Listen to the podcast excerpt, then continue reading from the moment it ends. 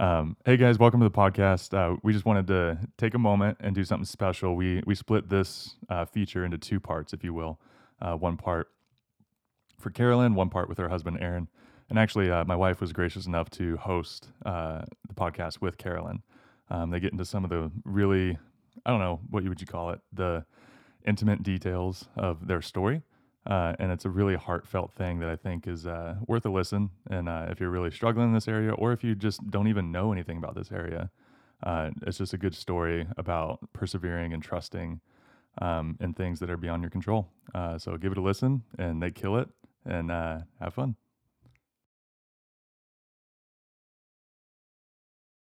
So, Carolyn, you're here today. Um, we've been friends for a while, Mhm. um, but I think that you have a really cool story to share. And um, we thought hopefully at this point people have watched your video. And if they haven't, then I think this will be either just an additional piece to really round that out and get to know you a little better and the story behind everything. Um, but I guess we can start with you just telling us a little about yourself and your family and kind of what shaped you to be who you are right now and what you're doing today. Awesome. Well, thanks for interviewing me to get a little bit more details. This is kind of exciting opportunity.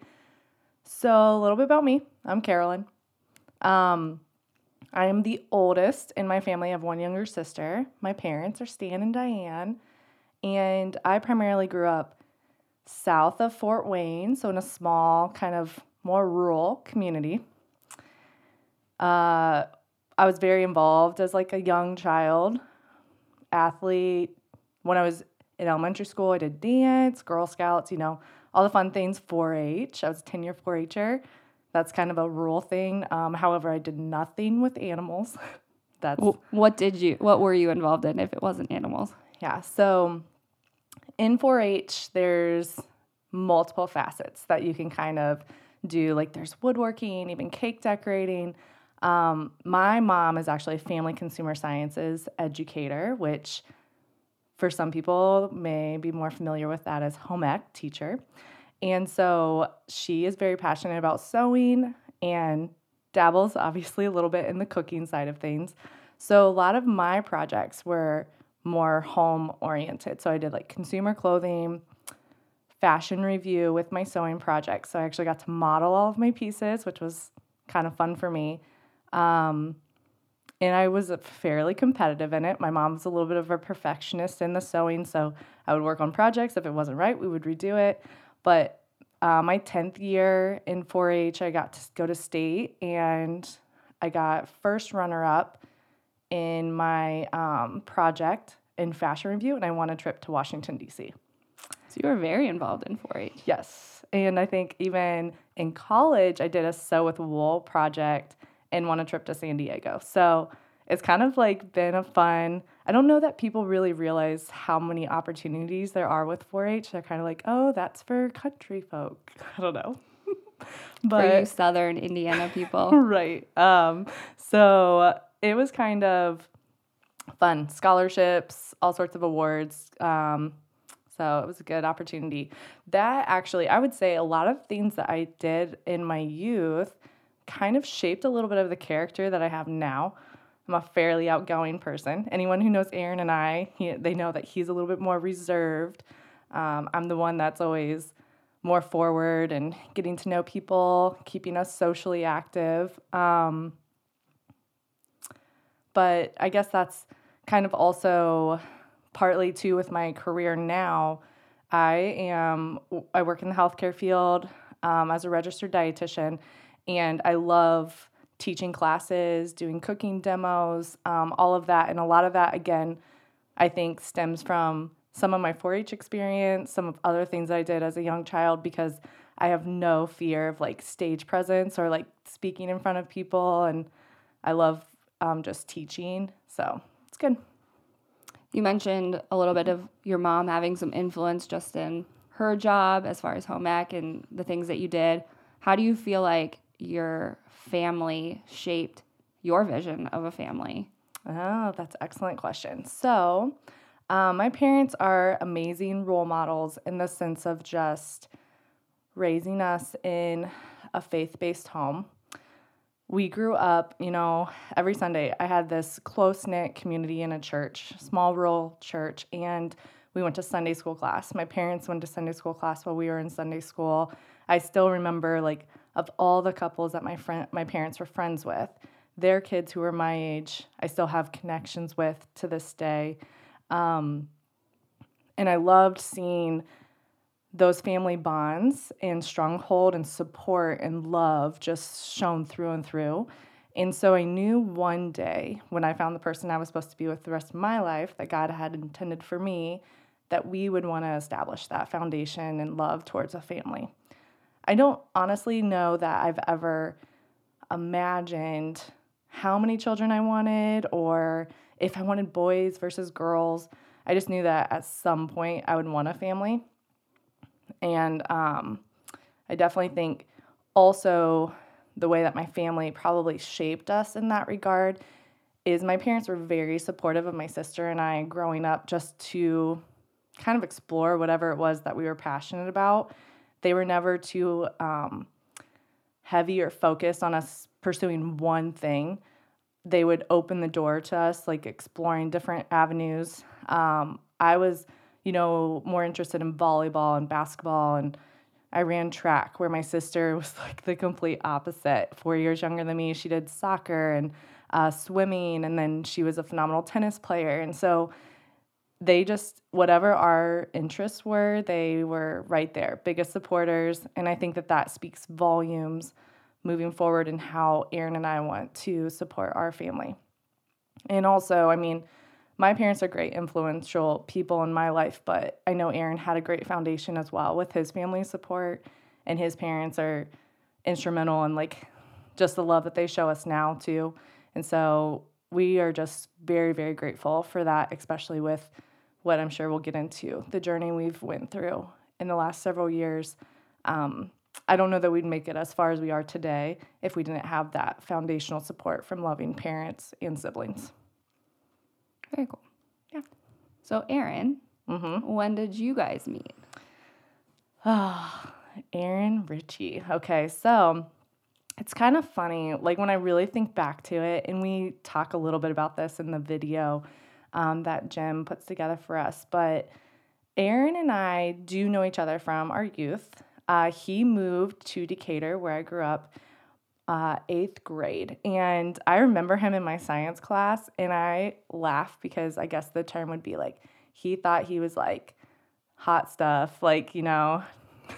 Oh, I know what you mean. yes. And Yes. so he We all we all had that guy in uh, that you school, know. high school. Yes. Yeah. So um, being new, he was kind of like a popular boy. All the girls were so interested. And I, I, I'm sure like friends of mine growing up like will giggle when they hear me explain this, but I was not like in the feminine sense mature at all. Like my nickname in middle school was Pee Wee from some of the guys because I was just this petite girl with bushy, crazy hair who didn't know how to control it, um, tomboyish. Like the last thing was that boys would be interested in me. So, and I wasn't really all that like super intrigued about like dating or anything of that either. I just was focused on my sports and what other things that I was doing. So there wasn't much of a relationship with Aaron until later on in schooling.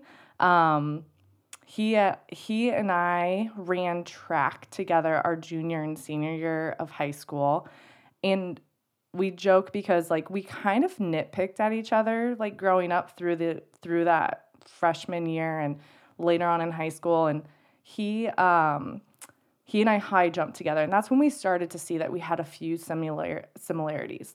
And we did um, campus life. Like he started coming to campus life because I was involved um, and that was an awesome experience for us in high school like he kind of came to a couple of things and that's when I think we started to really be a little bit more interested but I wasn't very easy to for him to pursue.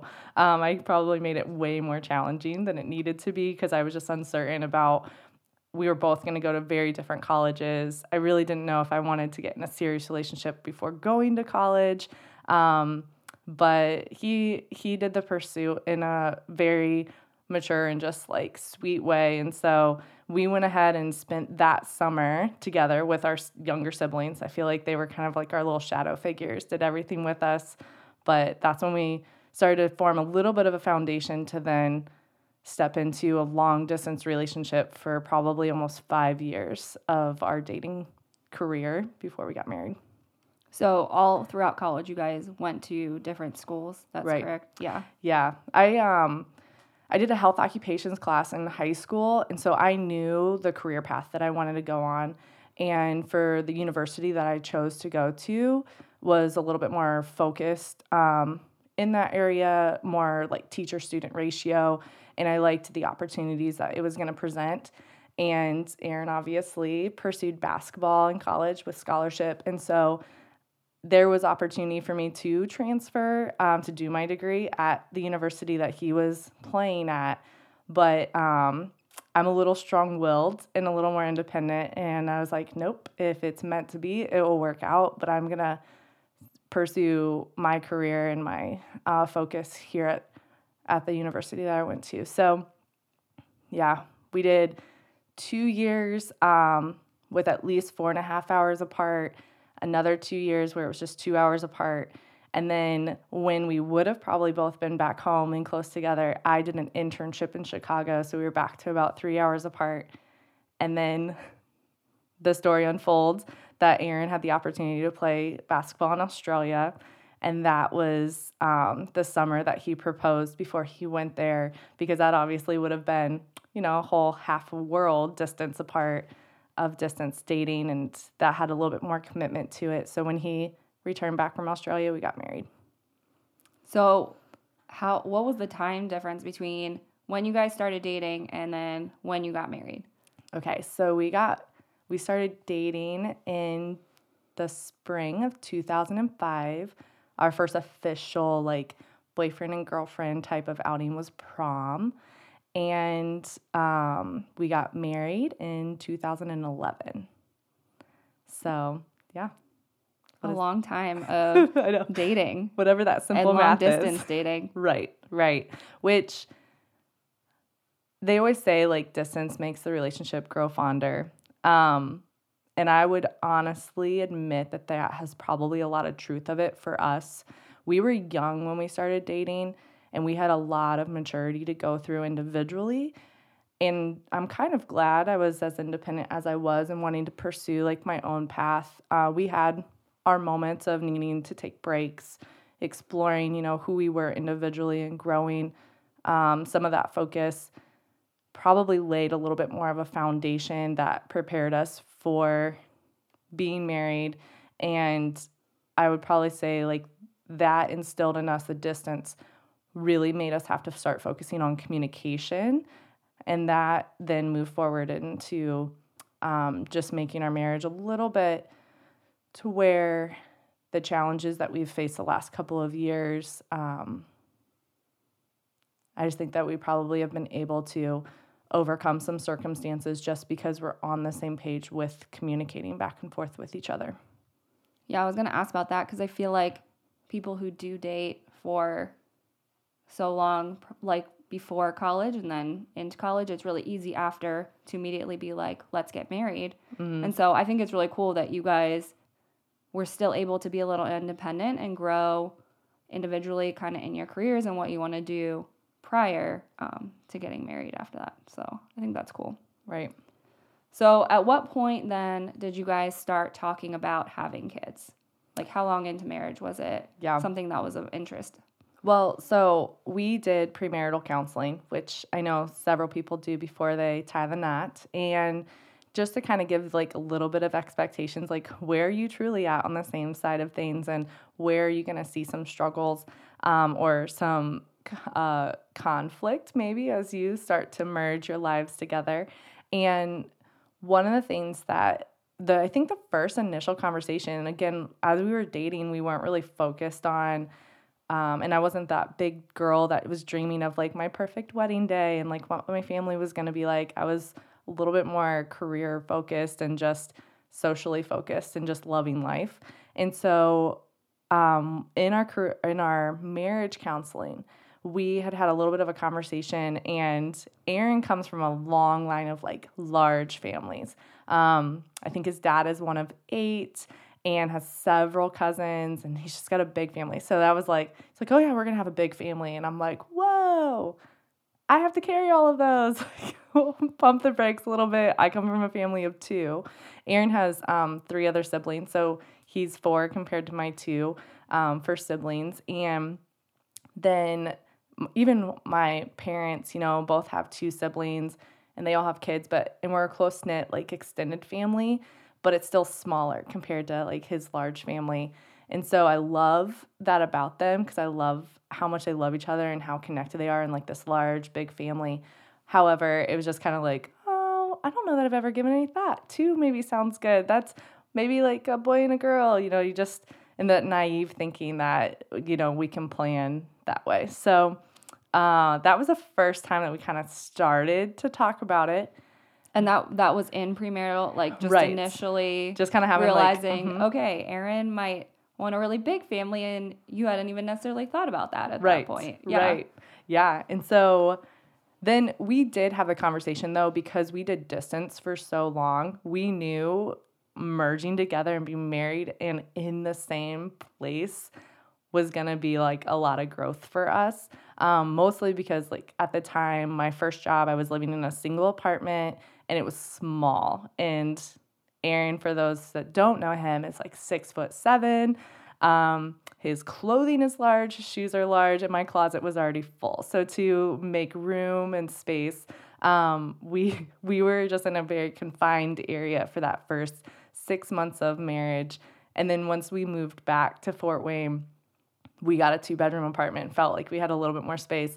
But that first year of marriage was a lot of just growing and getting used to just being in the same place 24 7 with each other outside of the eight hours that I was at work. In a small place. Yes, in a small place at that. So, with that being said, we had kind of had the conversation like we weren't ready to just start trying to have a family until like a few years of being married, of just getting to know each other as like a couple in the same place. So, we actually then kind of had this idea again, a little bit of naive thinking um, that we'll start trying when we turn 28. And that was ignited a little bit by a trip that we had with friends. And Aaron kind of had this little moment of like, oh, kids can go with you. You can still have fun. Because he was a little bit of the one like, oh, I don't know if we want to start trying yet. And so, I was gonna ask, were you guys both on the same page of like wanting to wait a little bit longer, or was one of you more yeah. interested sooner than the other?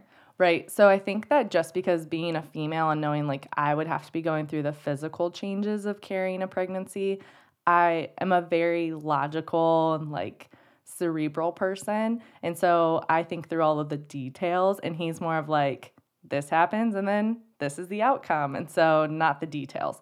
So I for sure was like 28 is probably the latest that I want to start having like our first. And then I'm thinking like, oh, we'll have this many years and then we'll try for our second. You know, that's when the planning started to come into into my mind.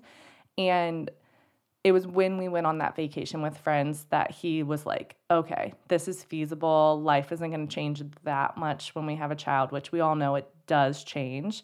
Um, and for us, uh, life will slow down a lot. We're very busy individuals, but we we um, chose then, and when we were both 28, that's when we were going to pursue um, starting, which we are both now 34. So as you can see, um, it was a few years ago. Yeah, because that would be. mhm. You said you're 34 Yes. as of today, so happy birthday. Oh, thank you. Um, so that would be like six years when you initially Mhm. kind of started being open and you know trying to have kids. Right. So, how long did you guys try kind of like the traditional way of Mm-hmm. being? You know, we're just gonna see what happens. How long? How long was that? Yeah. So, as a female, and I definitely encourage like women to be um, advocates for themselves. Um, my mom had always encouraged my sister and I just to like establish with a gynecologist just to be doing like our feminine health checks for health and safety. So I was established with someone, and at my yearly checkup, she I had told her, "Oh, we're going to start trying," and she had kind of went through, you know, we really encourage trying for a year. This is how you can know you're ovulating, you know, all the specific things. So um, we did the traditional trying for a year. That's at the point where we went ahead and went in and she ran some testing because ultimately we checked all the normal boxes of individuals that are healthy, shouldn't have very many barriers to being able to conceive naturally. So it was during the time that I actually had an ultrasound during one of her workups after a year of trying that um, they discovered that I had a cyst on my right ovary that was a characteristic of endometriosis, but they weren't confident because that really truly is only diagnosed with an exploratory surgery. There's symptoms that they can potentially say you might have this, but it's not truly diagnosed until you have exploratory surgery. So she at that point recommended that we be referred to a reproductive endocrinologist. And then that's when we um, started doing a lot more intensive exploring as to what could be the cause of why we're not just um, conceiving naturally. I was going to ask kind of during that first year, did you, what were you kind of feeling? Was like there ever moments of discouragement? Were you just kind of naive at that point? Like what right. kind of thoughts were going through your head? So I'm sure several women, especially with the way that social media presents itself now, um, like when I was younger, there was never pressure with social media. As I've become an adult, there's, and I'm sure women do it more so than men, but there's that possibility of comparison. And being already 28 and choosing not to try until we were like married for a few years, I'm seeing so many friends of ours that got married around the same time that we are that have one, possibly on their second child. So as we're trying and then I may be late a few days, like kind of hopeful, and then you take that test and then it's negative and it never fails. You like start immediately or the day after that negative test. Um, I would start to just start feeling a lot of pressure. Um, looking back on it, I don't know that I was overly concerned I think I was a little bit nervous, like, oh, maybe I'm not getting like the timing of ovulation right. So that's when I started talking to friends, and they would encourage, like, oh, you could use these ovulation kits. Um, or there's like the potential of um, going and having like testing or different things done. And so that's when we like followed up with my gynecologist to explore more. So that's what initiated me having the ultrasound.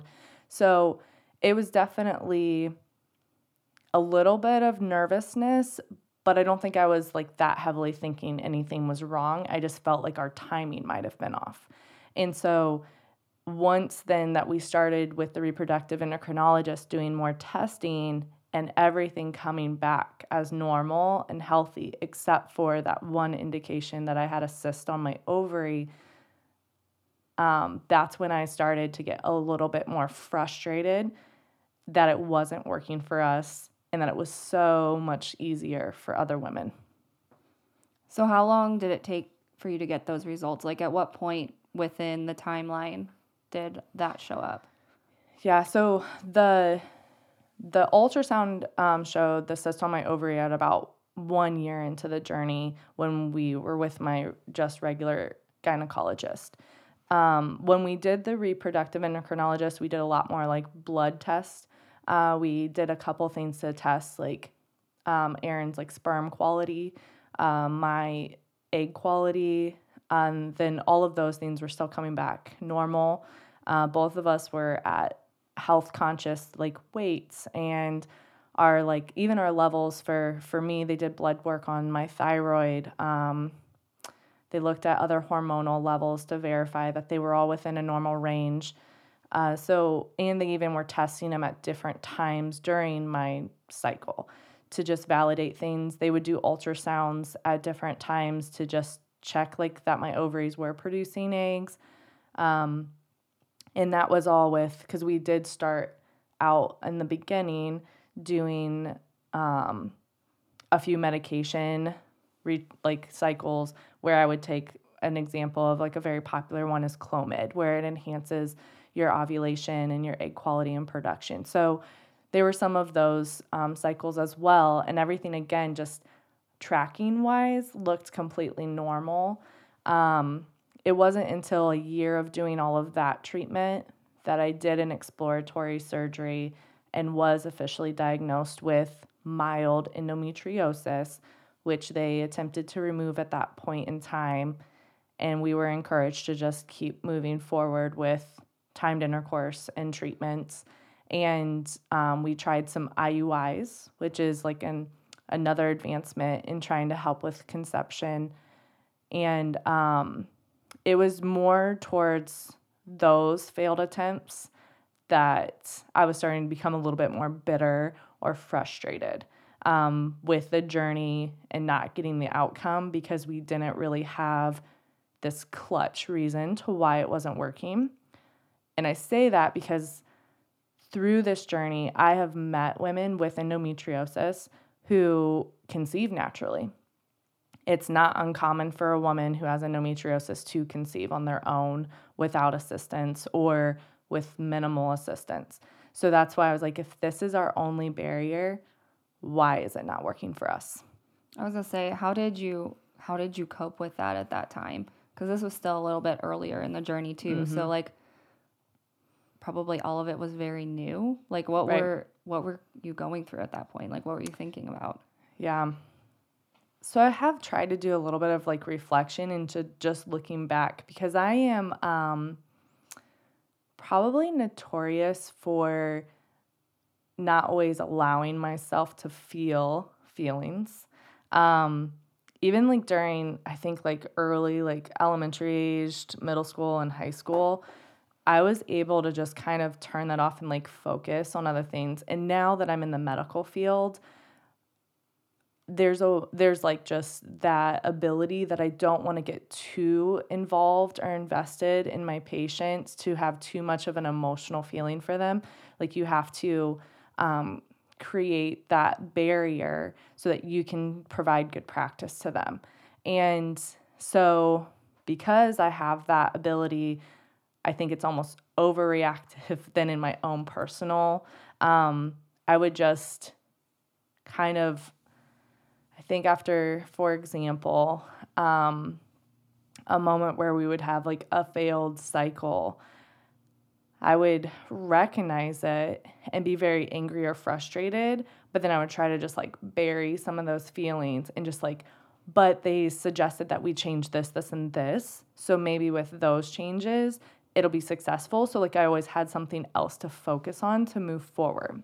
So, I wasn't really allowing myself to fully feel the process. I was just focused on what more could I do. And some of that, even like to an extent, I think I don't want to say that I was doubting in my faith during that time, but I will admit that I was really angry or frustrated with God because um,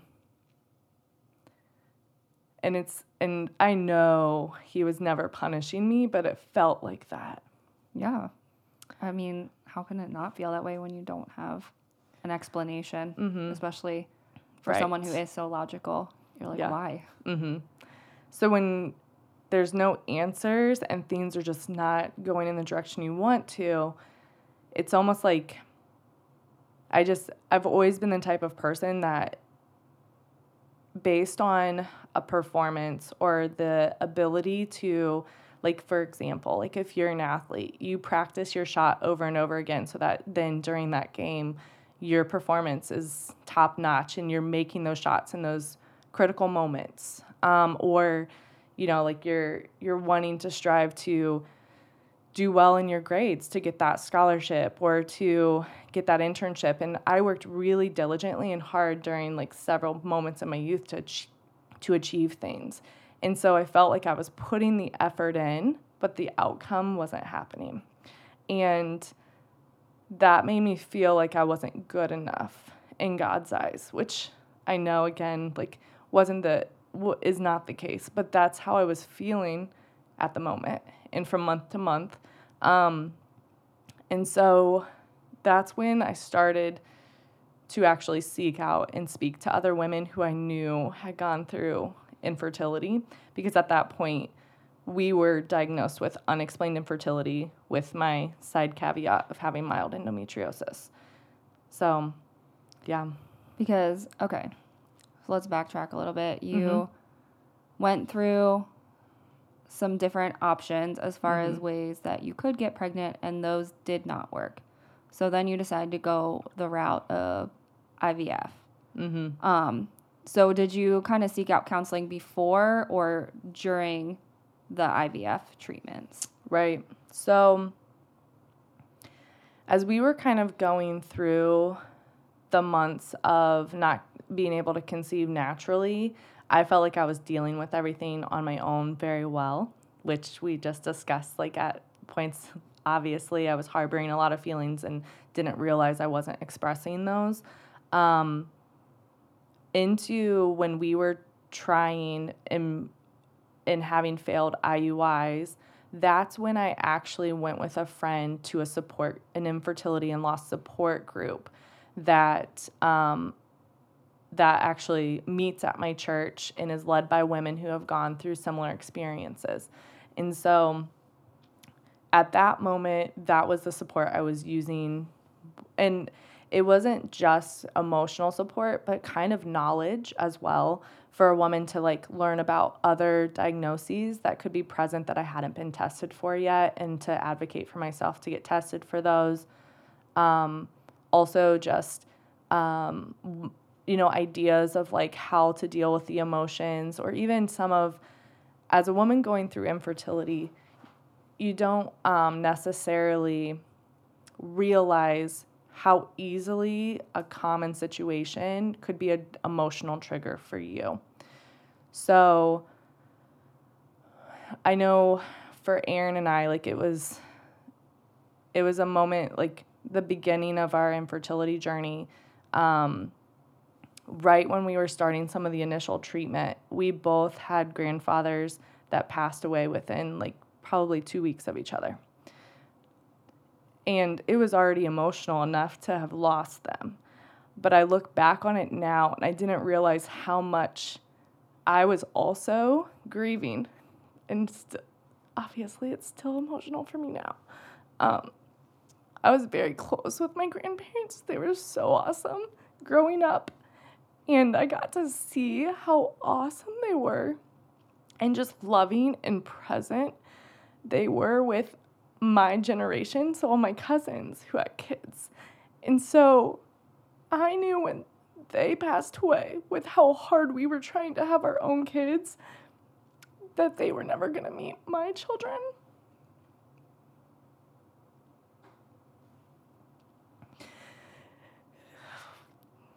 It's so interesting though that that is like a trigger for me still to this day Yeah. because as it's it's just it's almost I guess like odd in a sense that um, the anniversary of their deaths is a trigger to my infertility, which is you know, it's just weird. Um, But I mean, if you probably didn't have like that group of women to like talk to mm-hmm. about those things, right.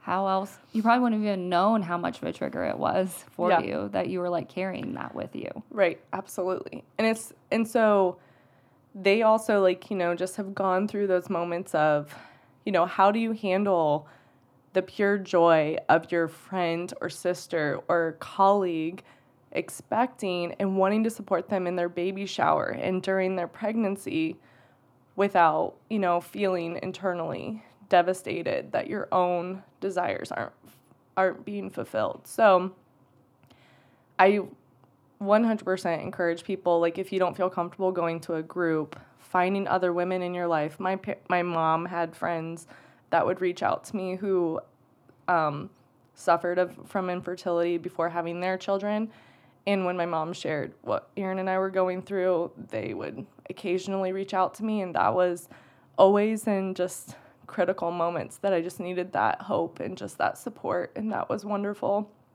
so um, I actually did not pursue individual counseling to work through things until later into our journey um, after we had pregnancy losses. So the support group was what I did through our infertility up until we started IVF. And it was after IVF was successful in helping us with implantation and pregnancy. But after I would I experienced the pregnancy losses.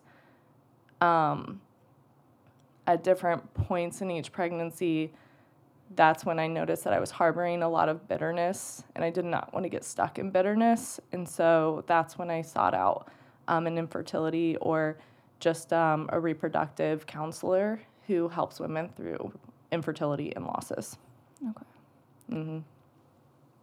I know this is not like the fun part, right? But you you mentioned some of the losses. Um, how many transfers did you go through in IVF and what sort of losses or what sort of experiences um, did you guys have with that? Right. So, to kind of backtrack just slightly before I jump into that, um, we at different points, like just in conversation with friends and family and acquaintances, people have kind of asked like why we chose to go IVF um, and not adoption at the time. And so there were a lot of conversations. There was a lot of praying. There was a lot of um, just asking people uh, different questions that had gone either route. Uh, for us, because the only diagnosis that we had was my mild endometriosis, there was a lot of success rates for women to have IVF to still conceive genetic children or biological children, as they are referred to. Um, so we still had this desire to have biological children, and because we didn't think that there were any other barriers that we would experience, we went into the idea that IVF would be a way that we could um, experience that. So we also had a lot of conversations with people on how to do IVF ethically. And some people, I guess, like don't always think about that because there's a lot of parts to IVF that um, if you are a young female with great egg quality, when they give you your stim- stimulant medications, you could have a great response in egg production. And that egg production can then turn into wonderful embryos, genetically normal embryos that um, are created because your husband has wonderful sperm count. Um, and that could put you in a situation potentially where if you do an initial transfer and conceive, and let's say your first conception is twins or triplets, which is a little bit higher chance with IVF, you are then put in the situation that you have a started life force, these embryos frozen, um, and you have to make a decision on what you're going to do with those if you're not prepared to have more children with using those. Um, so when we went into it, we knew that there was a potential that I could have a good egg response, and I did. Um, my first egg retrieval, we had um, 21 eggs, which is a really phenomenal. Um, I can honestly say, like towards the end before my retrieval, I was like, I think my ovaries, they say, can be the size of lemons. Like you're so uncomfortable with the large quantity they can grow, which is a whole nother matter. And just how that makes you feel. But um, we had made the decision that we only wanted a certain amount of those to be um, fertilized because we, given the ratio of how many could become embryos, we still wanted to make sure that I was able to carry all of those at some point. So, from our first egg retrieval, we actually had eggs that were frozen, and then we had um, six genetic or six embryos that were created from that. So, um, because we did not genetically test our embryos the first round, we were able to transfer two at a time. And that again puts you at risk for multiples. Um, I had a few transfers that just didn't have any implantation.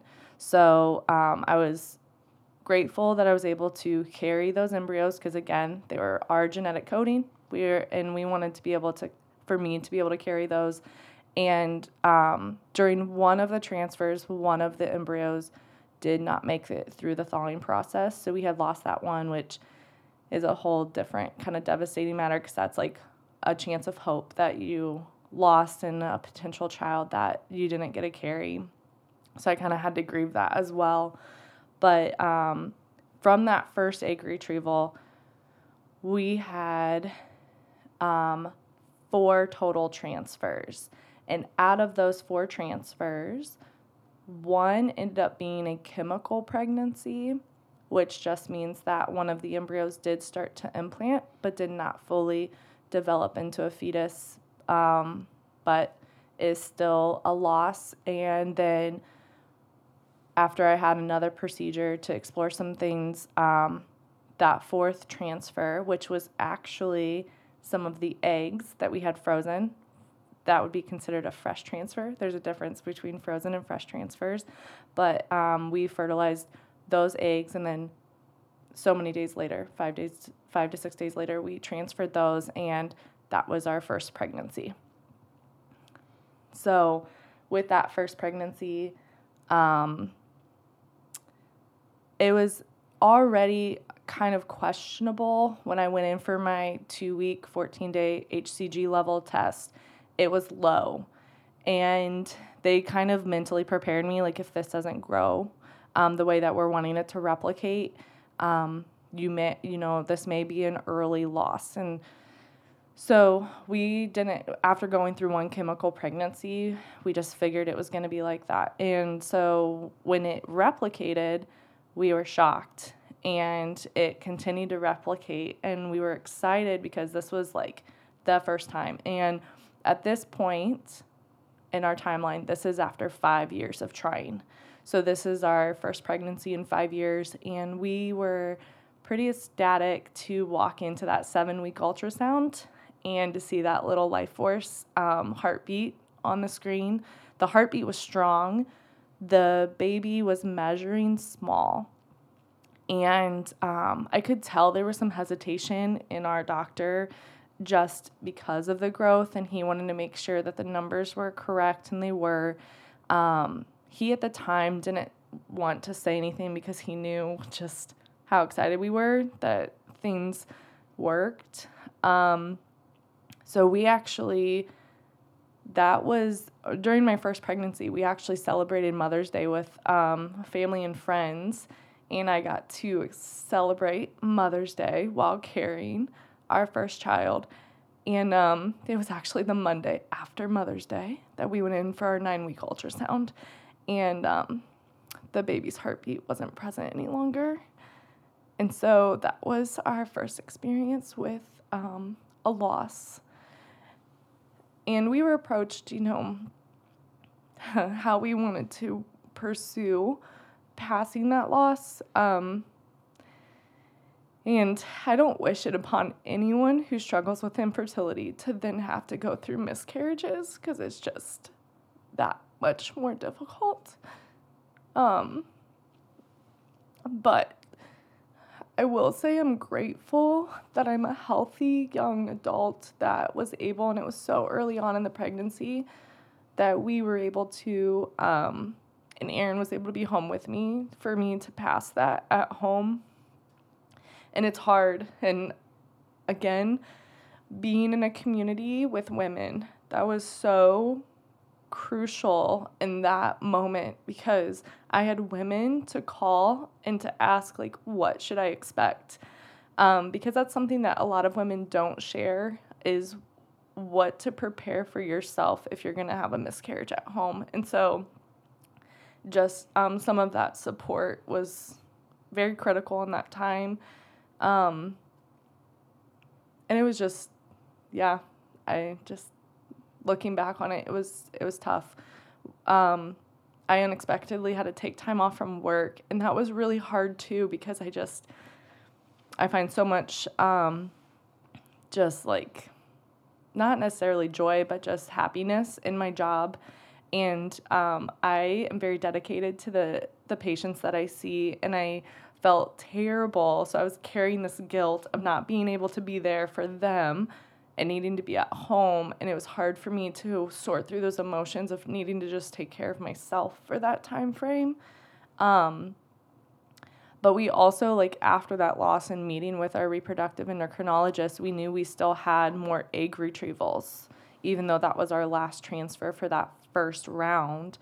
And we all walked away or walked into that room kind of like, well, pregnancy is possible. We just have to understand why our child didn't grow past nine weeks.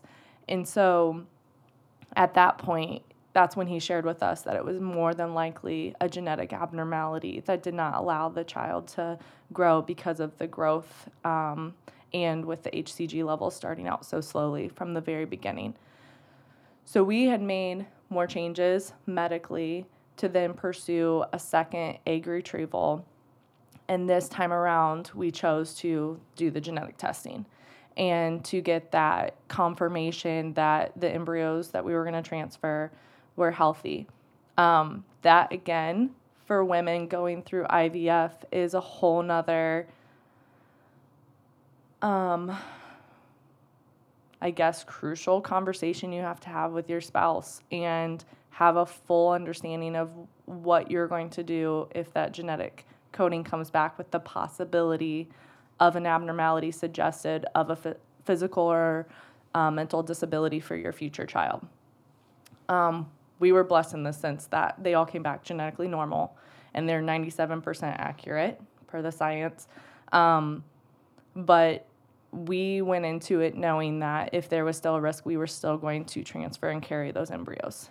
Um, so, because we looked at it if we were pregnant naturally and um, our child was had some form of genetic abnormality that suggested a physical or mental disability in the future, we were prepared to parent that child. So we knew we would want to do that same thing with IVF as well. Uh, yeah, so that things leads, that you never expected you'd have no, to think about. No, it is. Um, if I wasn't someone who like was detail oriented. I don't know if it was counterproductive for me or not. I felt like I was over sometimes researching things that almost made me more anxious or just nervous about things but it also was something that made me more prepared on how to proceed into IVF and what we wanted to focus on. Um, but it it definitely probably created some tension with some relationships we had just because as Christians, we do believe in God and we believe in his ability to perform miracles. And every um, child in pregnancy is a beautiful miracle. And we we also believe that science is here to assist people. Um, and part of that probably comes from my medical background um, and knowing that um, as as an individual who helps people with nutrition you know i see individuals going through cancer treatment who physically are not able to nourish their bodies with oral nutrition and we have a medical advancement for a feeding tube that is helping them to get the nourishment they need to proceed through treatment, cancer, you know, chemo, radiation therapy, for them to um, try and beat cancer. And so those medical advancements, I believe, are things that God has provided for our, you know, population to be able to to um, try to beat this broken world. And infertility is just one of those brokennesses that we experience in this world. And so that's why we were okay with the medical advancements. Now, there is a point, and we shared that earlier as a couple, that surrogacy was beyond the medical advancements that we wanted to do because we still wanted our biological children to be carried through me. So, um, yeah, those were kind of but those are hard conversations to have with people that you love and just difficult conversations to even have with your spouse and to be on the same page with because you could have very different upbringings and different ideas and you need to make sure you're on the very same page going through this journey because it is a rough rough journey so um, yeah do you want me to talk a little bit about our last embryo transfers and kind of what we experienced yeah, with that? Definitely.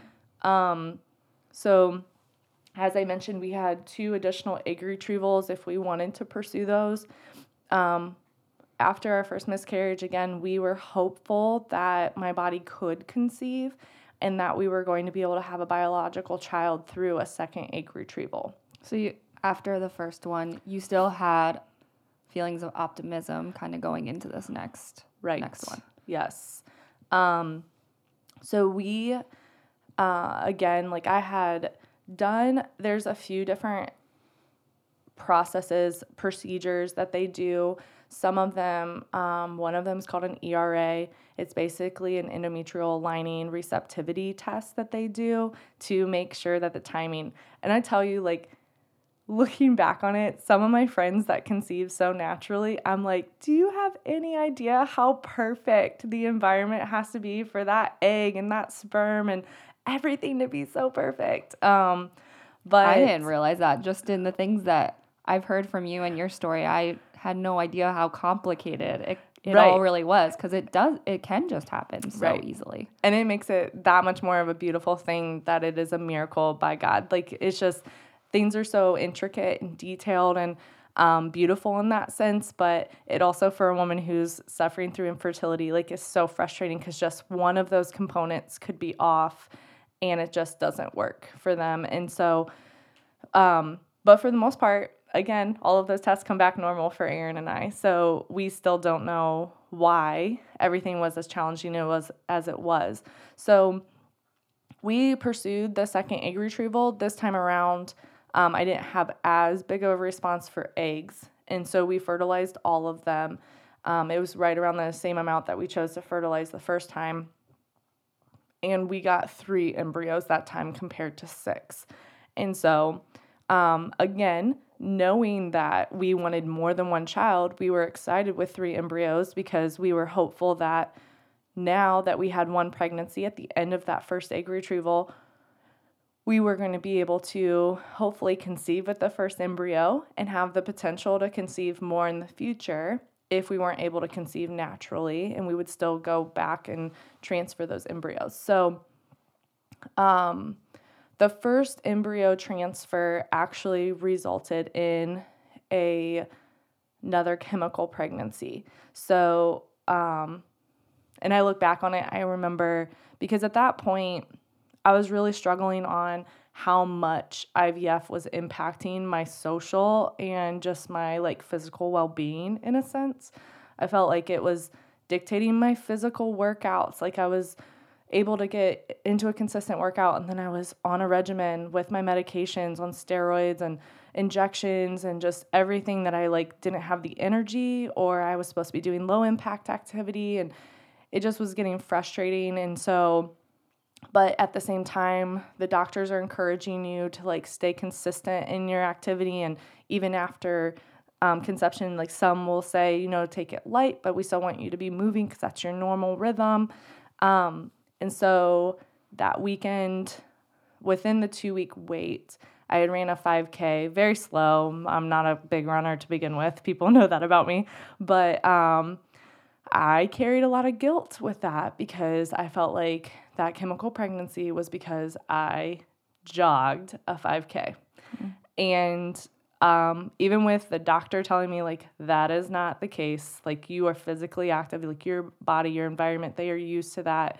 Um, and I know women who, like, you know, they go three months before they even realize they're pregnant with doing physical activity. So, logically, I knew that wasn't necessarily a thing but every little detail was negative for me. Like I just felt a lot of shame or I was feeling a lot of guilt. And um, that's when, again, some of these feelings are kind of like harboring and that bitterness is happening. Um, so it was after that chemical pregnancy, we did one more procedure, a hysteroscopy. And again, all of these procedures are physically on me and Aaron, it's starting to wear on Aaron um, because he was having a hard time seeing me have to go through all of it um, physically and emotionally. And so I think that's some of his feelings that he was like thinking in his mind, but not necessarily communicating to me. Um, but we knew we still wanted to transfer these last two embryos. So, and we were hopeful that we were going to get a biological child out of at least one of them. So, we actually then transferred the second one um, this round. And I remember um, that was at the beginning of 2019.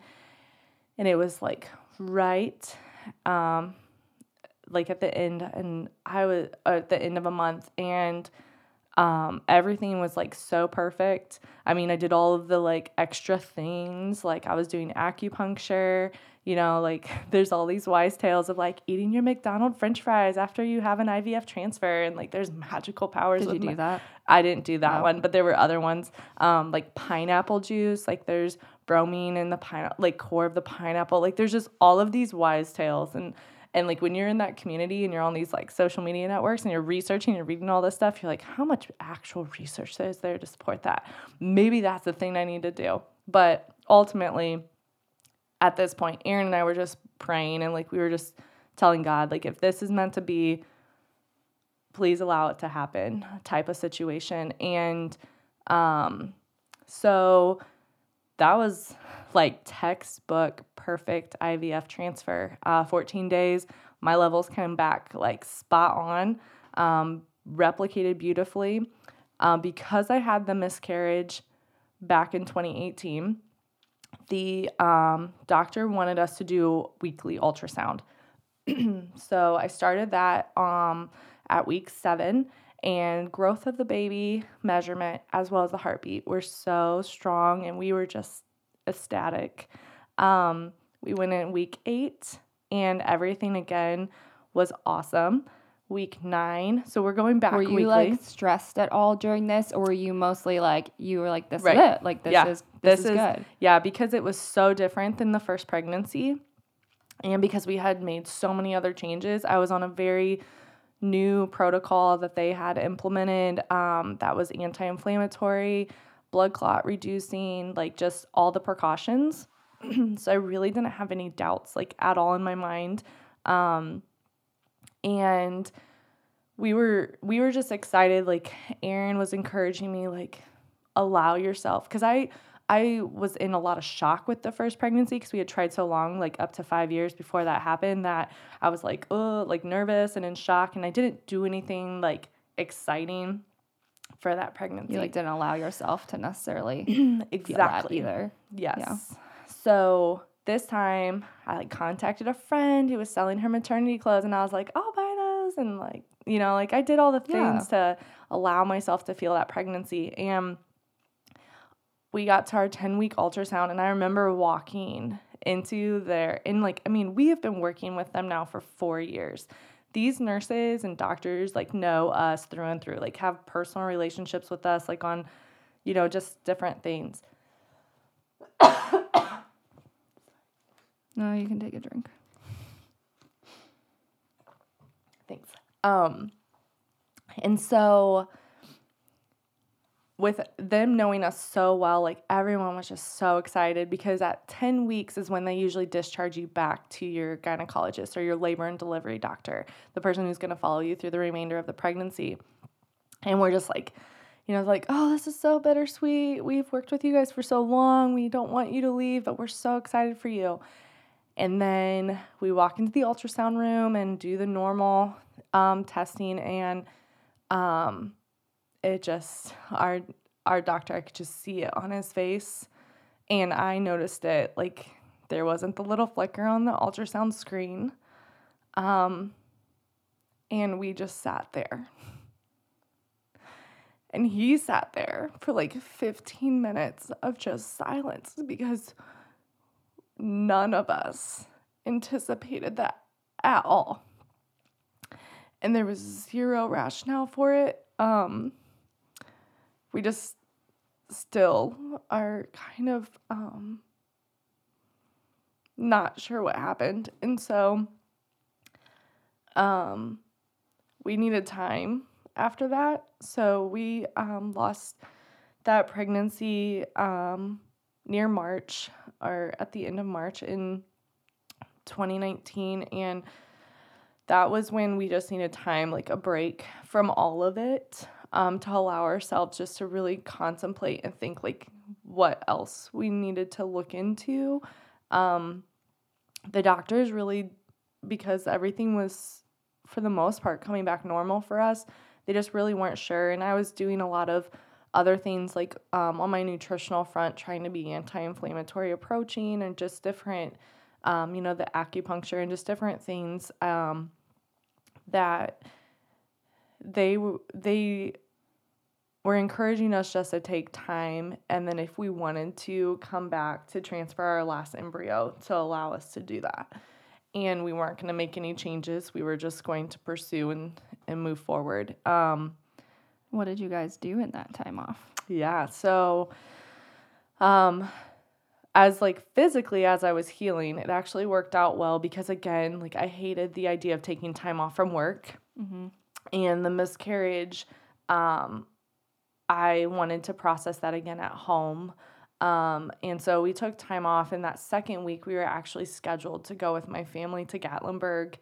Um and it was difficult um to be like you know because we were looking forward to that vacation. I actually had planned because we were at 10 weeks we were planning on taking um, pregnancy announcement photos so my vision of what that vacation was going to be like was now totally different.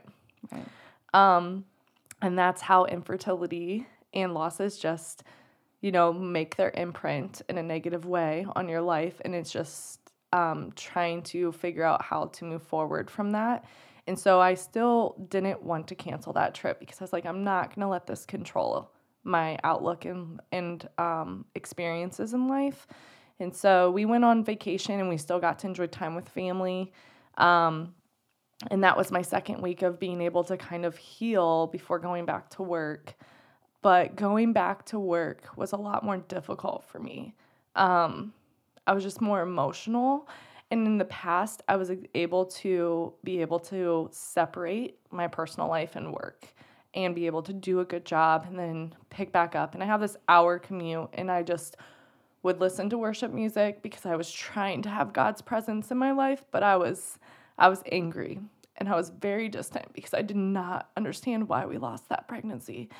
So that was where um, I I um, sought out the counseling, the individual counseling at that point.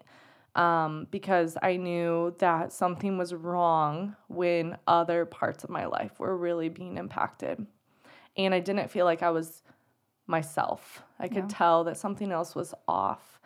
Um, but I was still able to put up a really good front for people. Um, and we decided, Aaron was like, we need to take time for ourselves. And that's when we took a trip to Europe, um, took two weeks to kind of explore and just to become like a couple again without stress and without you know dictated times of like treatments and appointments and just living and loving life and enjoying food. Because it, I was gonna say, I mean, over that period of time, like that really must have impacted your relationship too. Like right how I was gonna ask you, like how was that for you and Aaron?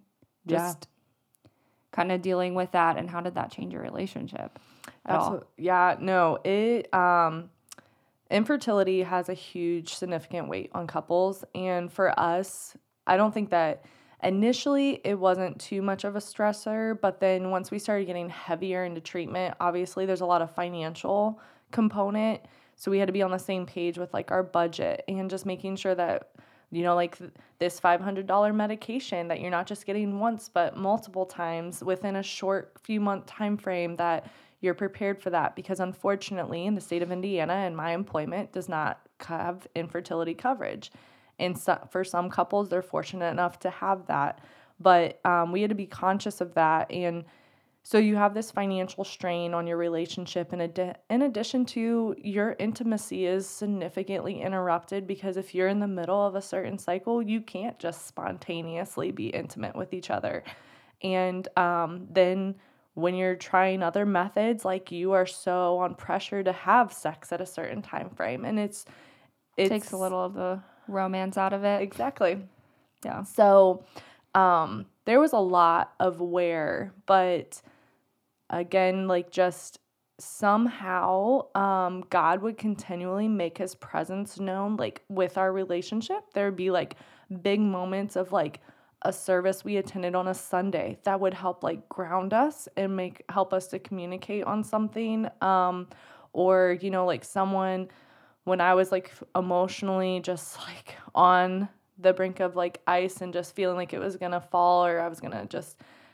be upset about things like um, i would just have like this key moment of where i just felt god's presence in, in one way or another so god was still present i just was frustrated in that probably because of our faith and our foundation in that that's what kind of helped our relationship to keep moving forward with all of it yeah yeah um, So you guys got to go on the trip.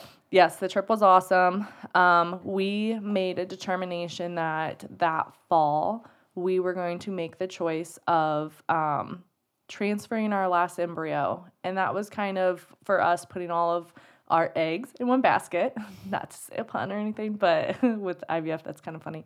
Um, but we were at the point of um, we have kind of exhausted what we felt physically we could do in addition to um, medical assistance.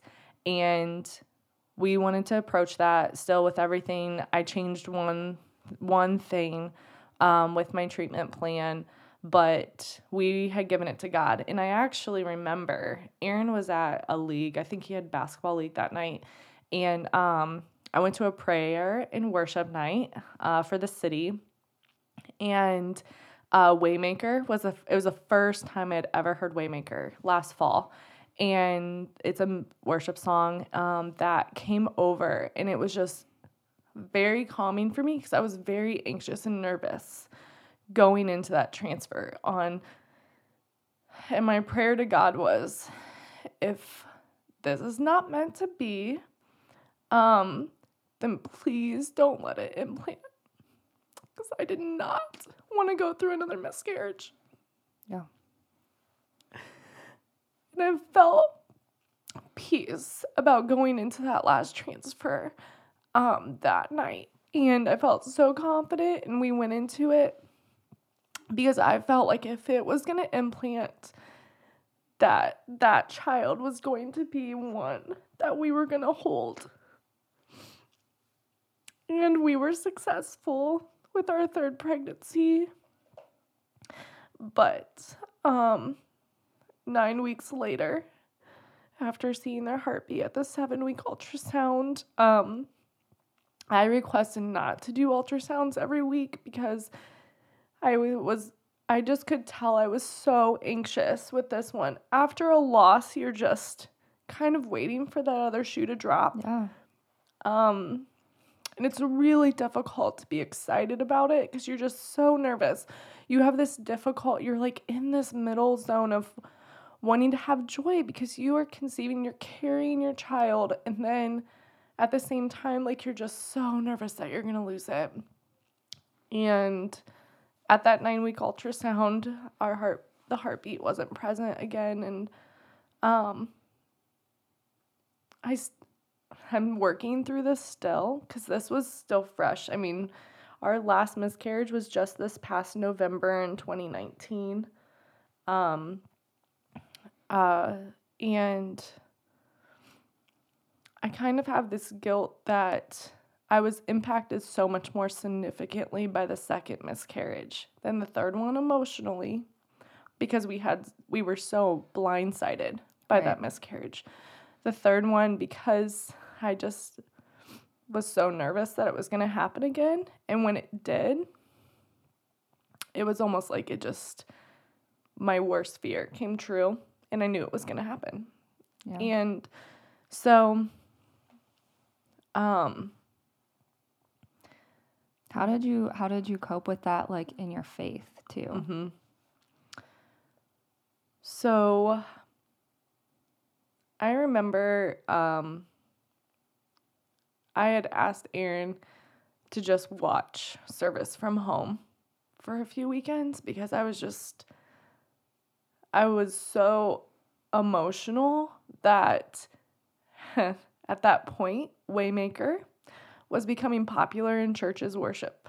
And when that song came on, I was torn because it gave me such peace going into my transfer. And I was so confident that he was going to create this miracle for us. And then, um, so it was kind of this like negative reminder for me. Um, and I was frustrated, but at the same time, I was also starting to see my counselor consistently that it was good timing that I was able to start processing it and focusing on what I needed to do for me personally to still keep a relationship alive in my faith. Um, we, there were times that I would just sit there and Aaron would either pray over me or um, we would read scripture together, but it was mostly him reading it over me because I he could tell I was very much in the angry and frustrated stage of grief um, because I just I was really struggling with why would you allow me to have the hope of a third pregnancy and it not flourish. So um we we definitely um through this entire process have leaned on people's faith throughout the entire time when we were feeling broken. Um, it's been interesting. We can't have mm-hmm. it all the time. Yeah, our own. Absolutely. Sometimes we we break a little bit. Yeah. Yeah. No, one hundred percent. And I was actually listening. One thing that um, I found to be very helpful for me throughout a lot of it was to tune in to different podcasts on my drive to work because I have 60 minutes or so in the car that I would listen to other individuals who were going through tragedy and loss and how they kept their faith. Um, and that was like I found those podcasts like two to three years ago. And so they, so having some of that kind of in my memory bank and like speaking truth to me through different times um, kind of helped me to remember like God was present the entire time. And as I look back on it now, I mentioned it earlier, there were so many small little moments that he made his presence known through another person or a moment that happened in time and that helped a lot but um, when i couldn't bring myself to reading my Bible at the time, like I would at least have worship music on in the background to try to have that connection. Um, and I kind of would reach out, and there were a few of my friends that sent me scriptures at different moments that would help me. And then um, I would just kind of build upon there. Some of my journaling, um, if I were to look back at it, I'm sure there was a lot of anger and different things. But I remembered someone telling me that that's a true relationship. A relationship is having all feelings, not just happiness and like feeling loved by God, like having that anger and that frustration and communicating that um, because He is my Father. And and going through that was um, very healing for me to be able to communicate those things because I think for so long, I had harbored those during that whole journey. Yeah. Mm-hmm. It's probably an ongoing process of oh, absolutely, yeah, healing. Absolutely, that that'll probably be continual, mm-hmm. right? Oh yeah. Um, infertility is something that you know as I look through this kaleidoscope of like life um, I see so many women who have been victorious going through infertility treatment and they have that beautiful outcome and that miracle. Um, and, you know, like some of their infertility might kind of be like distant, you know, that doesn't affect them as much. Um, but then you have um, women who have never had any issues with infertility but have experienced pregnancy loss and then had another child later on. And, as a woman who um, has unexplained infertility with recurrent pregnancy loss, with no biological outcome of a child. Um, it's something that I'm still working through now on how to grieve that and to process that and not to feel shame and and guilt um, or some of those emotions that we easily let ourselves get stuck in. Um, it'll for sure be probably a lifelong process, but as we pursue um, building our family in other ways, I'm I'm hopeful that I will be able to keep those separate with the counseling that I'm going through because I never want my infertility journey to negatively impact um, my children in the future. And so that's something that I'm being mindful of. And I want to be- make sure that I'm conscious of that as I continue to work on those feelings. You know? Before we talk about what the next step is, I have a question because I feel like from people who are on the other side of the table, or even people who have gone through some sort of loss or infertility, how can someone as a friend like support someone going through that? Because I think it's hard to always to like know what to say or um, how to love someone um, just because you know that you're not feeling what they're feeling and going through what they're feeling. So, what would you recommend to people who are walking along alongside someone going through that? Yeah. I I can honestly say I think that some of my family and friends have experienced that, um, feeling very lost and lost in how to support me.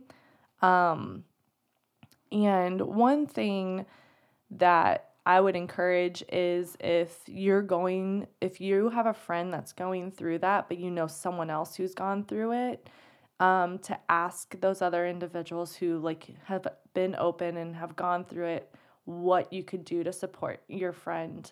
Um, if you know you're wanting to know some different ideas, but for me personally, the things that were just key was just um I really didn't need people to say anything or to say that it was going to be okay or um I just it was it was helpful for me to just talk Yeah. um just to share and for them to listen um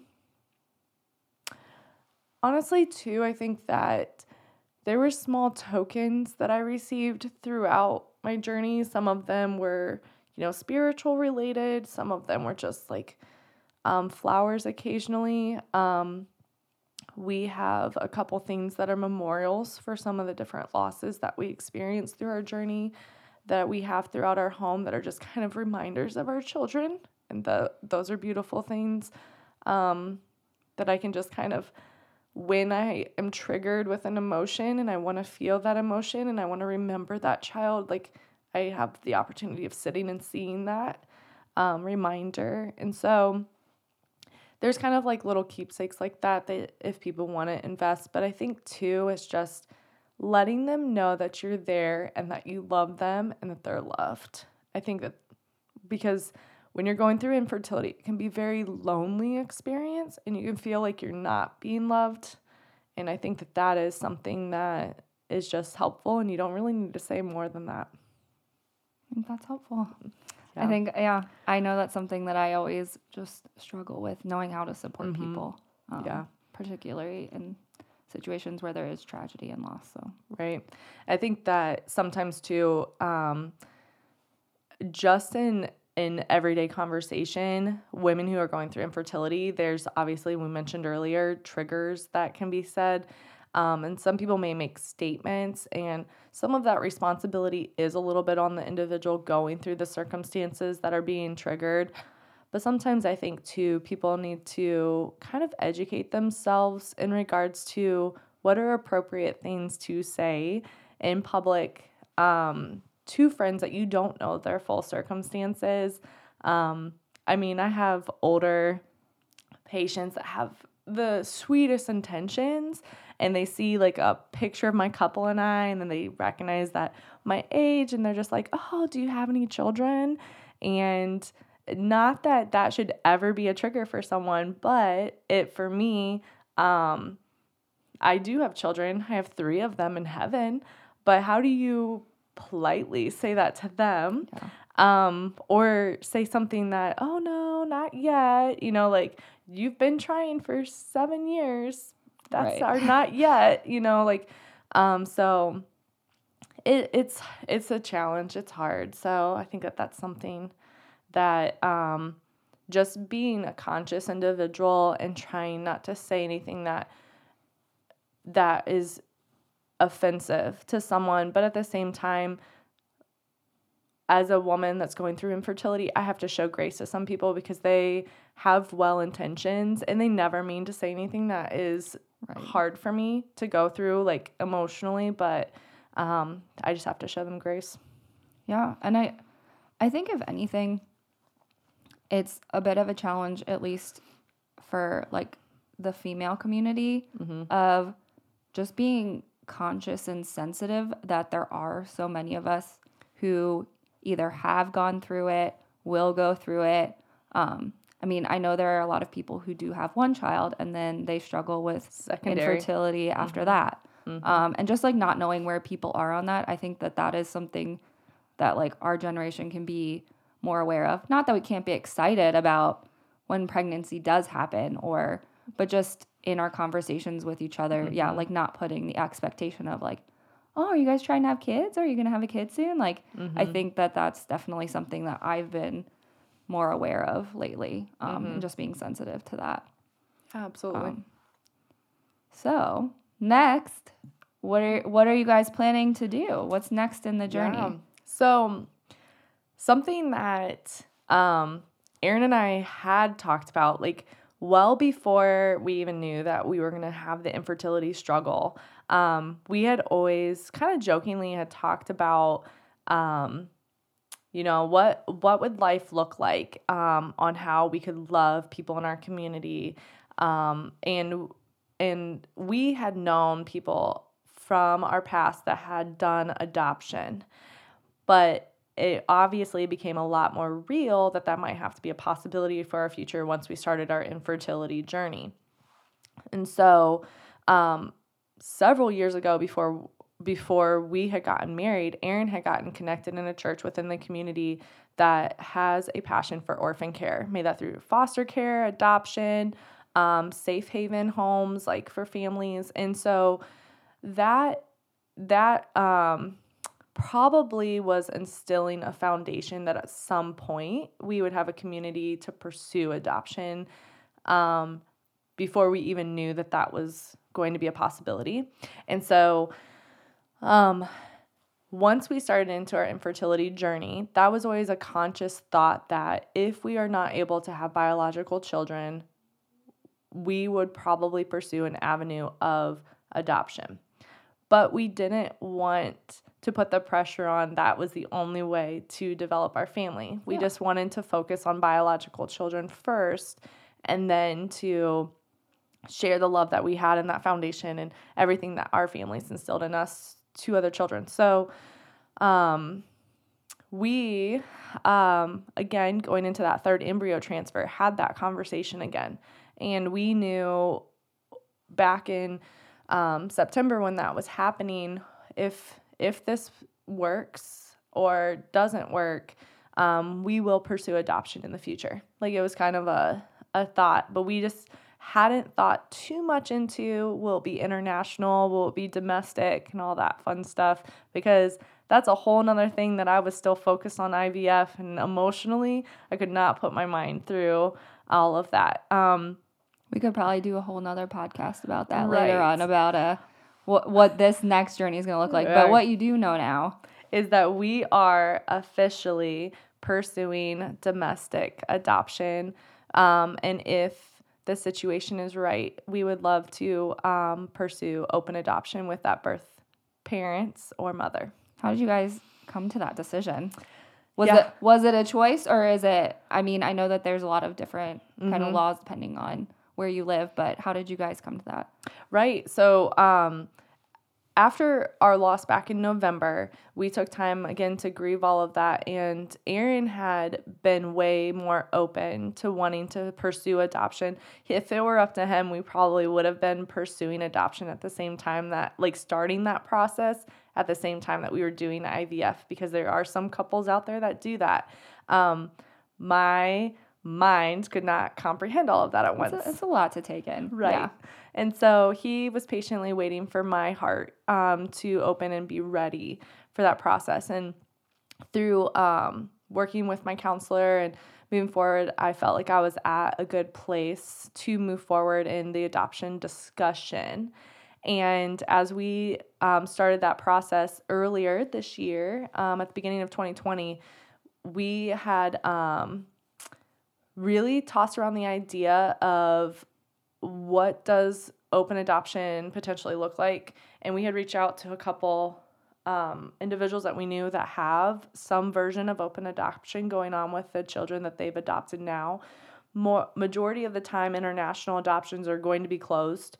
And um, i just thought how wild of an idea would it be that you're not just loving this child that needs um, a warm and inviting and healthy and you know like beautiful environment to grow up in but you have the opportunity of also like positively impacting this woman who so graciously made a difficult dis- decision for you to raise her child. And um, that for us has been a discussion that we've really had to like fully think about because it's also extremely scary and nerve wracking for us to think about that. And We have no idea what that's going to look like. Um, but we're just praying that whoever um, we're matched with, and um, if that process comes to completion, that it'll be um, a good environment if that's if that's what God's intentions are for us. That's really cool. I never really thought about the perspective of it being a way to also love the mom as well Mm-hmm. too. So that is cool to like give her that opportunity. And that's and that's something that I think um, for some generations has been a very controversial topic on open versus closed adoption, and um, I think we've we know people that have been adopted, and we've gotten their take on how how that looks, and we've talked to people that are going through the adoption process now, um, and and again with our church support, um, several of them have done international adoption, and and it's um it's one thing it's one thing to see um, just the beauty of how they're incorporating both their culture and everything into their adopted children's lives. Um, but one way I think about being able to do that is by actually knowing the family that they came from and being able to help them embrace that. Yeah. So what is what does the timeline look like now? Like Yeah. do you do you have a date of when it could happen or is it could it be a year from now? Right. What is so, So, um, the adoption agency that we're working with um, has um, had a higher need for for um, safe and approved families. And so we actually, it's kind of crazy. Quarantine and COVID 19 kind of worked in our favor. Uh, we chose to really dive into exploring adoption agencies once we decided to do domestic open adoption um, back in May. And we committed to an agency in June. Um, and with everything that's been going on, we've been able to have time with our social, usually busy lifestyles. We had time to just get everything together for our home study. And so, um, June, we started with our agency, and uh, just a few weeks ago, we completed our home study, and we are now just waiting on the final approval to become active the wait after you become active, um, a lot of that, ha- there's so many different components that have to come in line for you to be matched with um, a prospective birth mom. And so um, I have no idea how long that could take, but it's kind of wild to think that we could be waiting for a potential placement um, possibly by this coming September. So, That's crazy. yeah, it's exciting Yeah. but um, I also have to remember to be very patient because um, I mean, I like to see you've been patient this long. I know you have it in you. right, right, yeah. So we are excited, um, and people have been so supportive of us making this decision, and um, we just feel the love from everyone. Uh, we've felt the love through the entire infertility process, and now with the adoption, we just know that whoever um, our child is going to be in the future through adoption, they are going to be well loved. Last question. Mm-hmm. Hopefully, and it's an easy one. Just what are you most excited about being a mom potentially in the next year? Like within the year. Yeah. What is that? So it's kind of crazy. Um, one thing with us being close with our siblings is that as they've like had children, we have gotten to be like the cool aunt and uncle or auntie and uncle. And I have loved just getting to um, help in a way, like positively being influences on their lives and getting to do fun activities with them. And I think it's, I don't know if this is odd or not, but I'm just so excited to have a child to have cousins. Like it's Yeah. just um, because I love them so much. I can't wait because they are so sweet. Um, they've been praying for auntie and uncle to have a child this entire time as we've been going through this journey.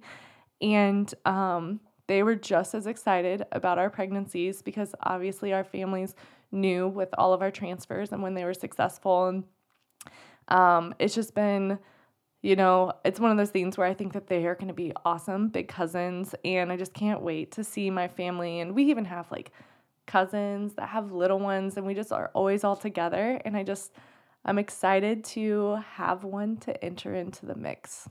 You get to see them grow up together. Yes. Um, but I also am just so looking forward to seeing Aaron as a dad because Yeah. he's a phenomenal human being that's so great with kids. And just today I was reminded of that. Um, and I just, I can't wait. That's really cool. Yeah. Well, thanks, Carolyn.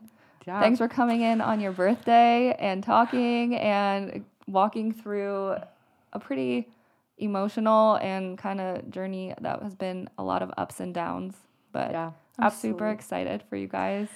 Thank you. Hopefully soon, praying that it, you don't have to wait too long. Right. And I definitely don't take it lighthearted that this is going to be an easy journey. We know that it's going to be so, um, have its ups and downs as well.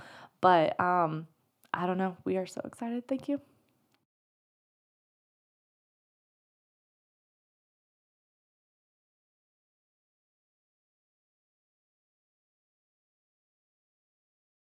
Um, girls crushed it.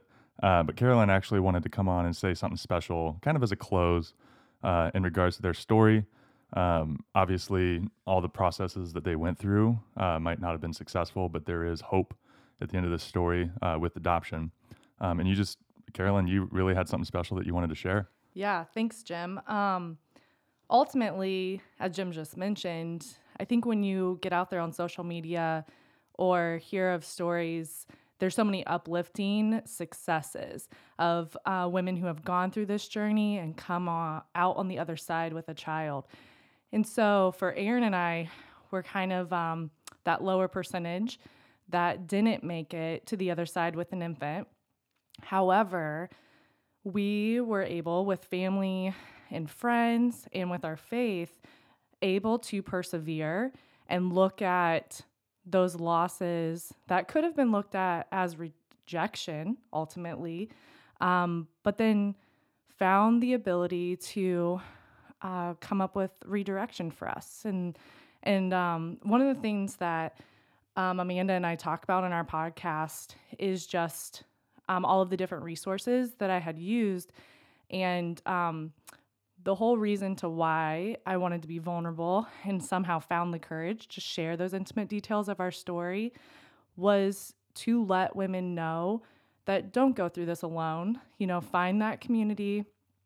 Um, be sure to reach out. And I want to be one of those resources potentially for women. I am by no means an expert, but I can help people know like how to advocate your, for yourself through the journey, but then also like what resources helped me to get through to the other side.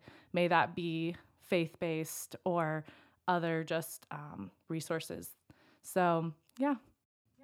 Yeah, for sure. I know one of the big things that Aaron and I talked about as well, and you guys talked about, was really having a strong community to come around you, regardless of the situation. Um, so if you don't mind, we'll put your number down below. Uh, you can even say it right now if you want, or an email. But we're we're going to go ahead and list that down in the descriptions. Um, people will be able to get a hold of you directly and uh, hopefully get in contact. And who knows, you might meet some new friends. Yeah, absolutely. I would say my best ways of contact are probably um, through my Instagram account, which is Carolyn's underscore life. Um, and that direct messaging and things like that, uh, I'm hoping to eventually share a little bit more of our story um, highlights in that so that people have those resources available as well. For sure, for sure. Well, check her out on Instagram if you got any questions about process, anything that you've heard on the podcast. Uh, just go ahead and reach out to Carolyn directly. Um, if you're having trouble finding her, DM us and we'll take care of it. So, thanks again.